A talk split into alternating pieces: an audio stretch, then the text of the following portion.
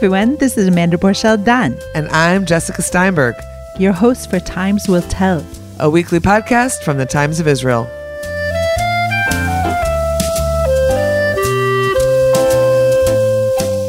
Hello, Times Will Tell listeners. It's Jessica Steinberg, and I'm here this week with Lena Glickson, who is part of the Emmy winning 2022 sound editing team for Netflix's Stranger Things. I don't know about you, but my family was riveted by all seasons of this extremely creepy hit. I had to cover my face with a pillow for many parts of it, but I kept with it. Uh, my 14 year old sons were finally turned on to the music of the 80s, my music, with this stellar soundtrack that features the Talking Heads, the Police, Madonna, Metallica, Cyndi Lauper, many others, and of course, the virally popular scene featuring Kate Bush's Running Up That Hill. Lena, so you're asking, why is Lena Glickson on The Times Will Tell? Lena um, has Jewish roots, grew up in Russia, has been living in the US for many years. We'll talk more about that. And uh, as I said, she's part of the editing team. And of course, bottom line of interest to anyone who watches Stranger Things, she helped slingshot this 80s song to the top of the charts. So, of course, that's why we're interested in having you here with us. We're also interested in finding out about your Jewish background and life in the US and how you're affected by the ongoing war in Ukraine, of course. And I think there's a little bit of an Israel story there as well. So, first of all, Lena, welcome. We're so happy to have you here with us. Thank you so much. Thank you, Jessica, for having me. It's such a pleasure to be part of your podcast. I think we're going to have to start with Stranger Things.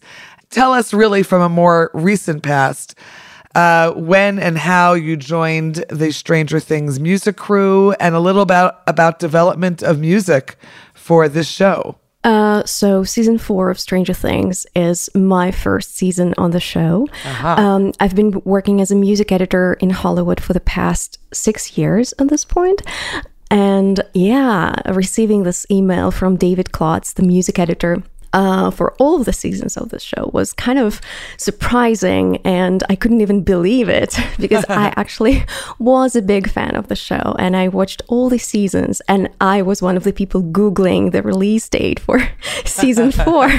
so I literally thought that it's like junk mail or something when, when I saw that. Um, and yeah, it was it was real. And apparently, the Duffer Brothers were looking for the second music editor because the episodes in season four are so long. Uh, many uh, different processes were happening in parallel. So uh, while uh, one episode was dubbed, meaning the sound for the episode was mixed. Uh, the Duffer Brothers were already cutting and working on the the following episode. So poor David, the music editor, would have to be to place simultaneously, and the Duffer Brothers needed someone who would be actually working with them in the cutting room every single day and that person was me and it was just an amazing experience.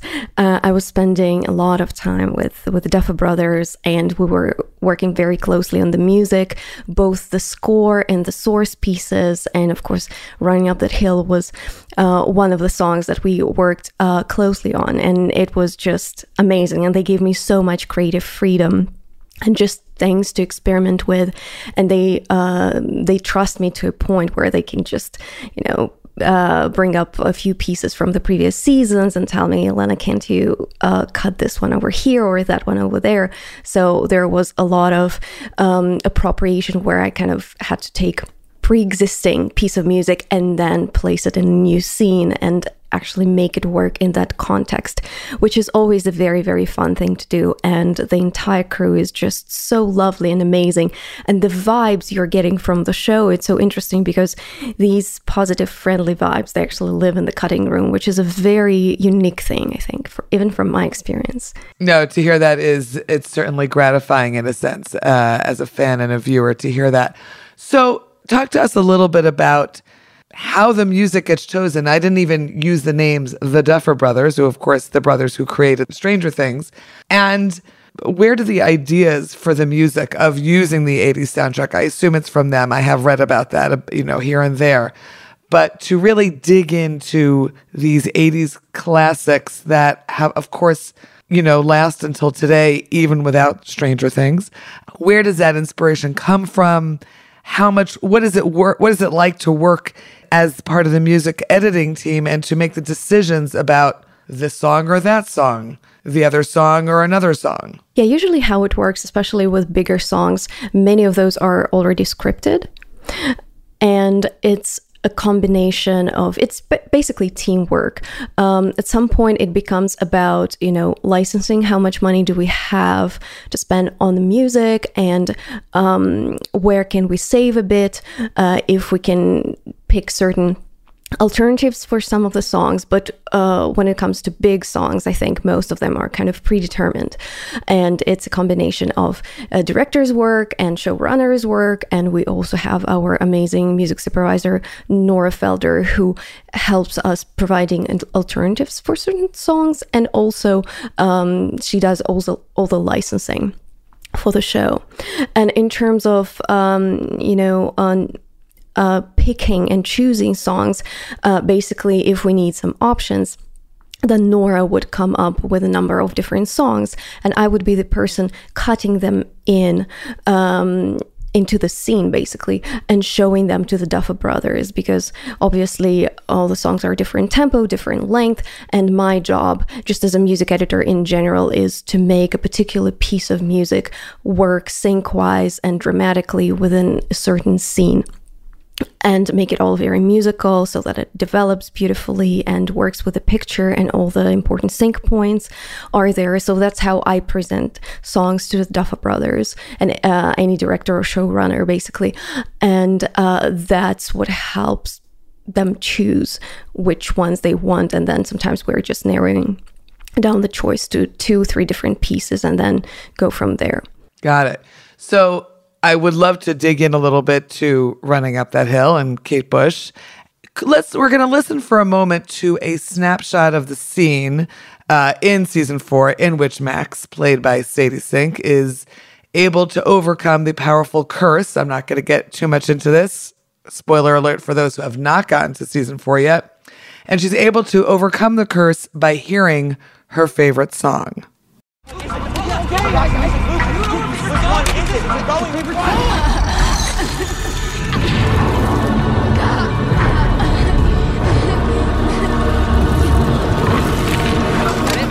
need this right here, right here. I got it. Okay, okay, okay. Now!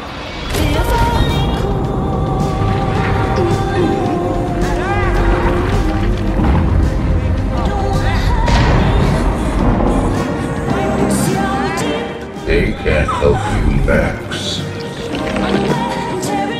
There's a reason you hide from them. You belong here with me. You're not really here. Oh, but I am,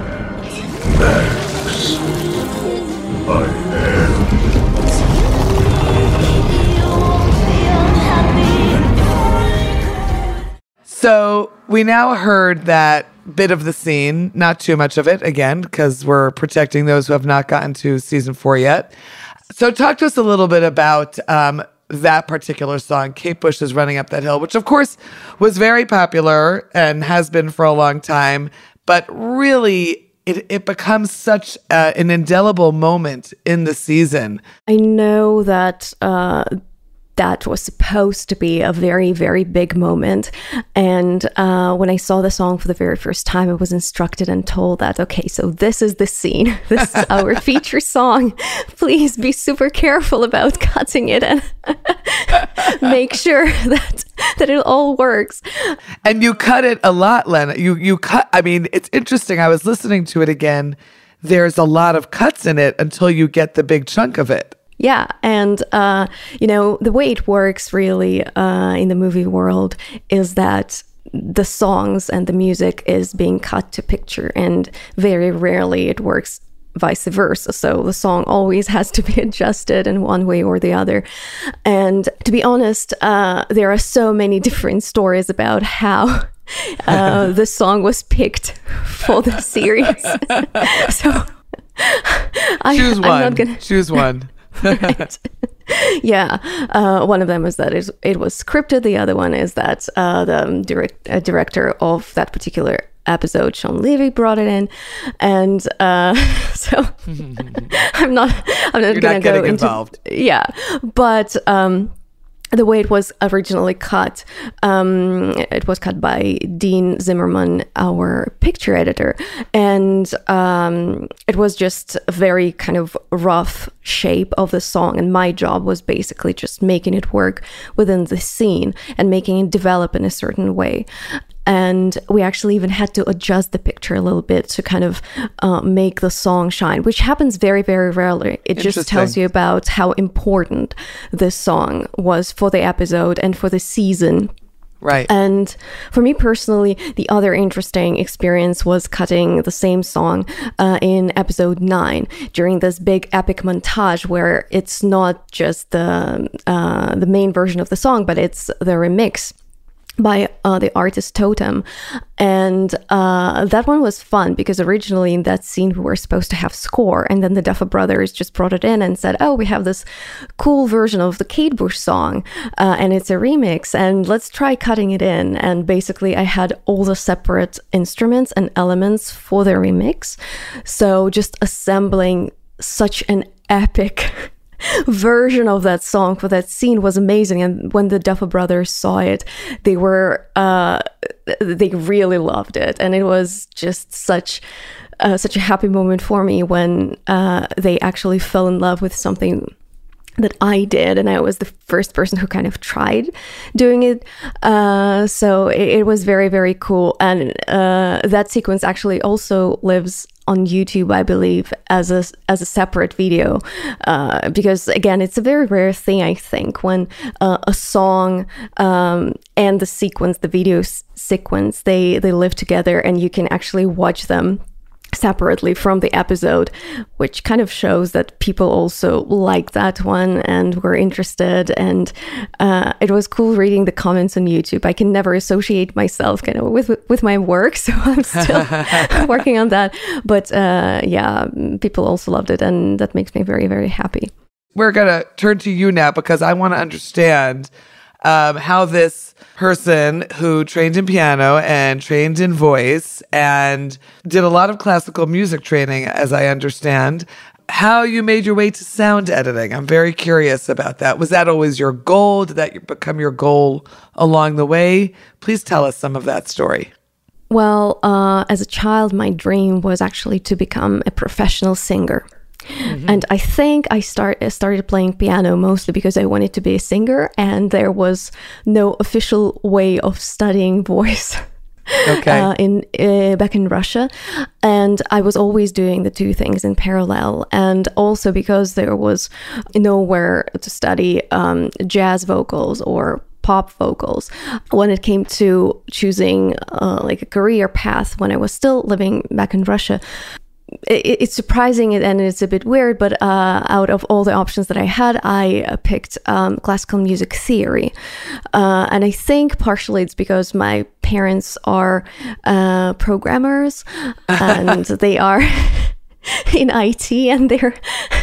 Uh, there was something about that, uh, just like the specific way uh, my brain works, and kind of the, the logical component to the artistic component, and just that particular major appealed to me simply because it was a combination of both.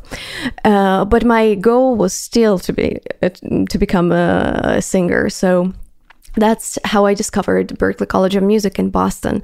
Or what, how many years ago did you come from Russia to the US? 10 years ago. 10 years ago. Ah, so not that long. Yeah, but that that's still the third of my life, so Got it. No, no, no. Sure. But I'm just wondering Yeah. at what stage. Okay. So you really, your most of your education was in was in Russia. And where in Russia did Yeah. you live?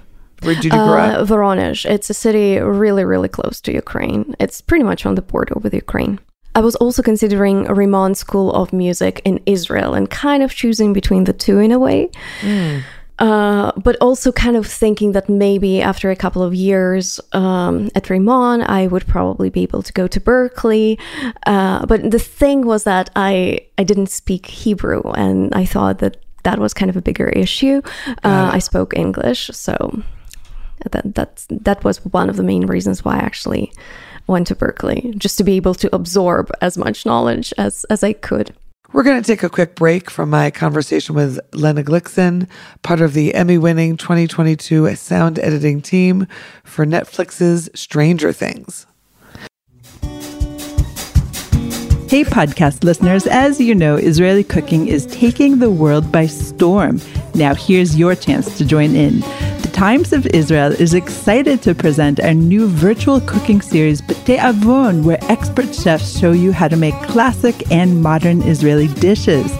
After you join the Times of Israel community, you'll have the opportunity to ask live questions to a series of well known chefs such as Susie Fishbein and the Challah Prince. Can't make it to a live session? The workshops are recorded for you to watch at your leisure.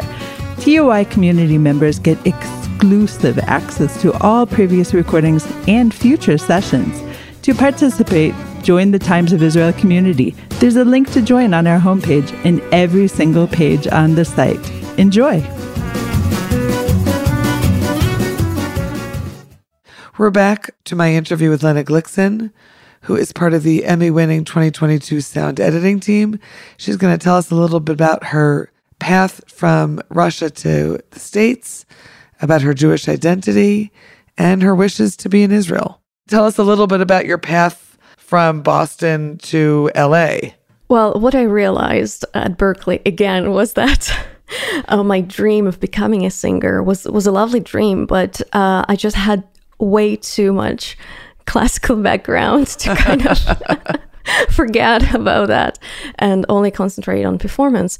Um, and because Berklee has to offer a number of very unique majors, and one of those was film scoring, I felt like that would be an amazing way of combining my more technical and logical side with a very, very creative orchestral writing and just kind of using all my knowledge basically. Uh, and uh, that's why i came to los angeles because with such a degree this is kind of the number one place in the world. I would think so. And um, because music editing was one of the classes that we had to take as uh, film scoring students, I considered it as one of the options for myself. And the first internship that I found was with a music editor, Nick South. And I already had kind of all, all the knowledge about uh, creating a score for movies and how it all works and who's involved, um, and had the basic technical skills, but I needed those specific skills for music editing. Uh, and my mentor, Nick, taught me pretty much everything he knew, and he was just amazing in terms of explaining me not only the technicalities but also the political side of the job because that's another very very important side of it. Explain, please, what is the political side? well you know a music editor is a person who lives between all the parties involved in creating the music. And we act uh, as some sort of a bridge between the director and the composer and the studio. Uh, so a lot of the times our job is to um, save the composer from being fired or you know save the movie from all the music being thrown away. And um, it has a lot to do with just uh, understanding people feeling the room making sure you are protecting everyone that needs to be protected, making sure that we stay on schedule, communicating with the movie studio, communicating with the director. And sometimes, you know, the composer, let's say, sends me uh, a piece of score, and I know that the director is in a really, really bad mood. And I know that I can't show that piece of score to the director at the moment. So I need to figure out a way to find the best time to do that. And you know, it's it's a lot of figuring out what you can say, what you cannot say, how to save this person, how to protect that person, uh, and problem solving, troubleshooting, and just resolving conflicts. This is a very different direction in a sense, even though you've been doing it for a long time, than where you started as a musician. Um, as a singer. Do you do? You, is there a sense of? I imagine there's a sense of satisfaction from what you do now, even though it is a long road from where you began.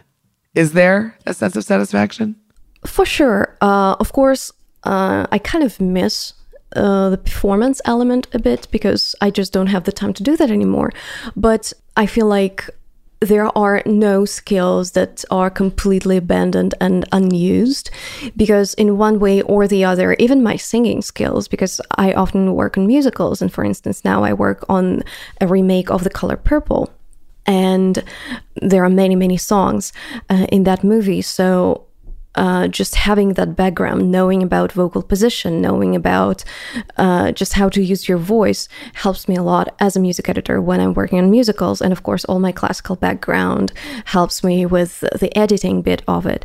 Um, and yeah, no, it's, it's been a very interesting journey. And I probably could never imagine working in Hollywood and doing what I do when I was little and I, when I was dreaming of being on stage and performing.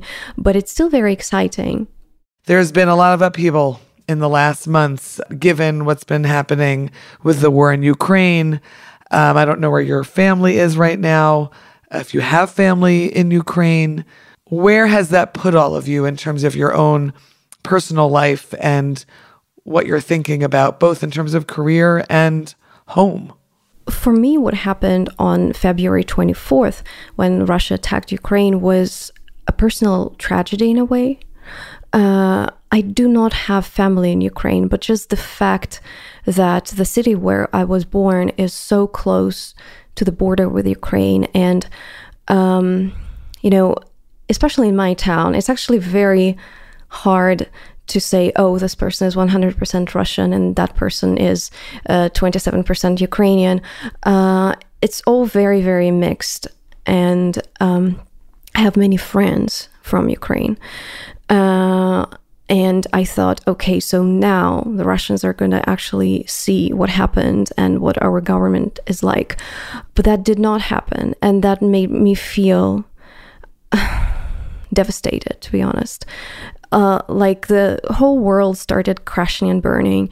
And when I was living in Russia, I was kind of suffering a bit with my identity because uh, I was born with my dad's Jewish last name, which is Glickson. But when I turned three years old, my mom changed her last name and my last name to her maiden name, which sounds way more Slavic. And that's actually still the last name that I have in my passport, Nizhelskaya, just because swastikas were, uh, you know, all over all over the city, and anti-Semitism was kind of flourishing. Uh, so I was growing up with this idea that I have Jewish roots, but I kind of have to hide them from everyone.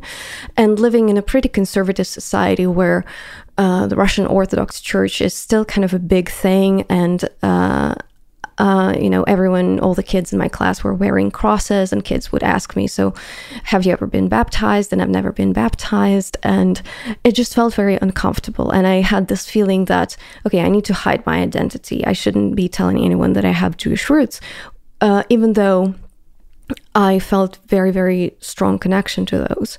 Uh, and when I became a teenager, that was already in, uh, you know, late 2000s.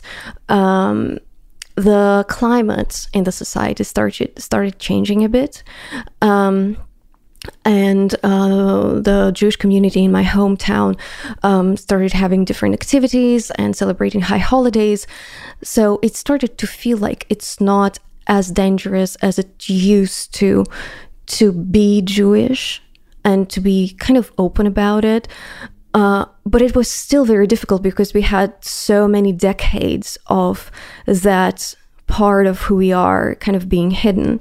Uh, and the generation of my grandparents was the first generation who started experiencing that and started hiding their Jewish identity because they couldn't really celebrate any high holidays.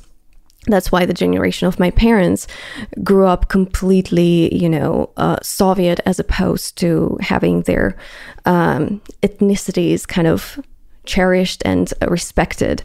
Um, so um, yeah, that that was that was a very interesting moment in my life, and uh, when I started feeling more Jewish, that's when I started discovering more things about uh, my Jewish heritage and learning more about the Holocaust because that's an important part of my family history.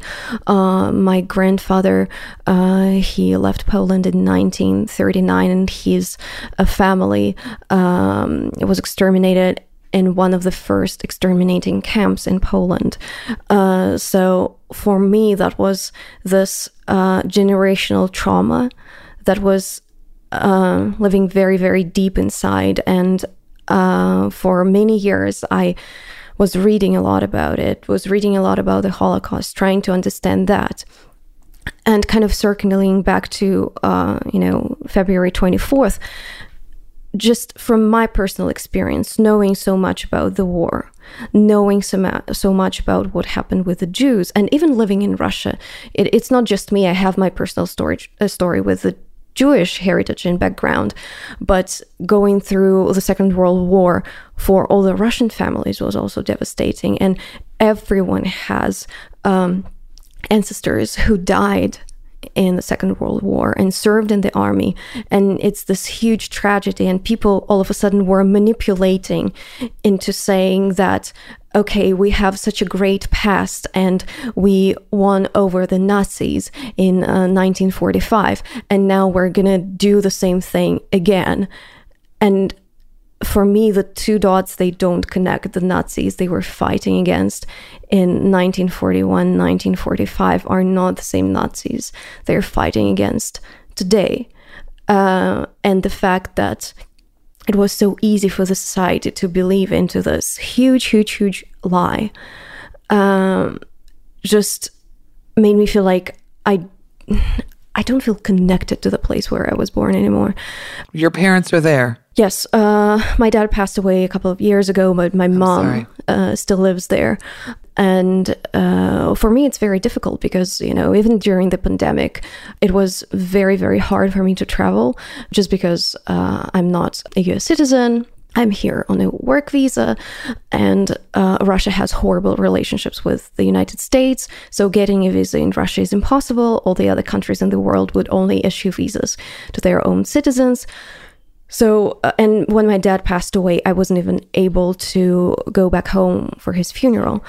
Uh, and just, I, I always feel stuck between, you know, all these different factors. And again, like this war in, in Ukraine there are so many things that uh, I don't support um, that have something to do with the politics, of course, and with with the government. And uh, I can't be associating myself with that place anymore. And because I have so many ties to my Jewish heritage, and I've always been thinking about becoming a part of Israel because it's, again, it's a very important part of who I am and my identity. And only when I came to the United States, I felt like, okay, I can finally be more open about being Jewish. Right. Uh, and when I was at Berklee, most of my recitals were actually um, me singing Jewish music and Ashkenazi music. Wow. Um, and uh, I I would never be able to do that in Russia.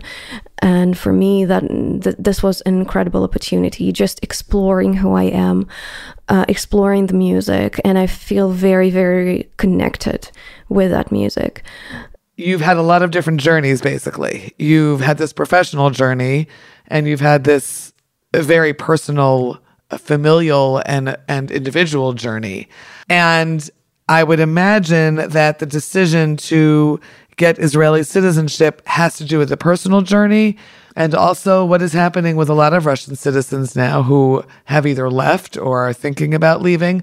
Obviously, there are thousands in Israel who also have Jewish roots and who are saying, I don't want anything to do with Russia anymore you had already been in the US, so you're in a different position. And of course, to tie it all together, you've also made great strides professionally, uh, having a very exciting career moment, uh, and I imagine many moments. Where does that put you personally and professionally? Uh, you know, right now I'm kind of uh, at this place with my career where everything keeps changing and I keep seeing different opportunities uh, and everything keeps developing so, so fast. Of course, long term, I would love to work uh, on an Israeli movie as well. Um, I think language is a very big thing, and uh, I am learning Hebrew right now, even though I'm not in Israel, but I, I do feel like it's a very important thing, and it's something that, again, brings me back to my roots and connects me to my ancestors. Uh, even though uh, my grandparents they spoke Yiddish, but but still, uh, I feel like it's just an important part of who I am. And as soon as uh, you know my Hebrew basically turns into something that I can use professionally, then it would be much much easier and um, more convenient for me and uh, the filmmakers to work on, let's say, Israeli movie. And I know that there are many Israelis working in Hollywood, and I would love to get to know them and mm, potentially collaborate uh, on a project uh, that that would actually be amazing uh, right now the world is just changing so fast and i'm you know just trying every day something new happens. And i'm trying to kind of protect myself protect my family where i can uh, and just basically watching the world change every single second. So i hope that very very soon we'll come to a point where things will stabilize and hopefully the war in Ukraine will stop as soon as possible. And I will be able to kind of take a breather and just absorb everything that's going on and plan accordingly. Right now, everything feels like chaos. I hear you. Yeah, it's hard to avoid that feeling these days, very much so. And I'm sure that working with wonderful teams like in Stranger Things or on other projects that you're involved in helps on that day to day basis to say, okay, this is my art, this is my profession, this is my music, and I'd really like to focus on this. Let's turn back to the beginning of the conversation a little bit and tell us a little bit about your musical dreams in terms of the work that you're doing. Israeli films, Israeli TV shows, that sounds great, but even beyond that, in terms of your voice, in terms of your editing work, what are some of the things that you think about? You know, right now, ideally, I feel like it would be very, very nice, no matter where I am in the world geographically, uh, but just finding that balance between uh, work that's very, very crazy and very intense and art. Um, before the war in Ukraine, I also used to um, write music for a local theater in my hometown, which was an amazing a way of just self expression, artistry. Um, and I do miss that. I don't think it's possible to do the same thing, keep doing it. And especially, again, considering everything else that's going on in the world at the moment, it's just unsafe for both parties, me and the theater I used to work with, to collaborate. But doing something like that and finding the time for it is definitely an amazing thing. And um, I was also recording songs for those uh, theater productions and this is kind of the the dream job in a way where you don't have to do it for the money. You can just do it for the sake of you know the artistic pleasure basically. Uh, and you know in terms of the movies of course uh, I can I can work even on bigger shows and uh, yes I definitely have certain um, topics. Like for instance Schindler's List is one of my favorite movies and working with, let's say, Steven Spielberg or working on a movie about Holocaust, because as I as I already mentioned, it's a very, very, very important part of my identity. And it's a very unique type of music and type of score that a movie like that requires. And maybe not necessarily even editing the music for a movie like that, maybe writing music for a movie like that. That would definitely be a big, big dream for me. Lena Glickson, we hope that you get to fulfill these dreams. We certainly hoped, I certainly hope I get to interview over here uh, in Israel while you're working on some project or living here or commuting back and forth. Whatever happens, we really hope to keep in touch with you. And final question next season of Stranger Things, are you working on it yet? Tell us. Have my, have my fingers crossed. we wish you much, much luck in this new year and only good things. Thank you so much. Thank you, Jessica. Thank you. Thanks so much for listening to Times Will Tell from the Times of Israel, and thanks to our producer, Gilad Brownstein. Please subscribe wherever you find your podcast and check out our daily briefing news show every Sunday through Thursday. Like what you hear? Consider rating us on Apple Podcasts or Spotify to spread the word. Until next week. Shalom.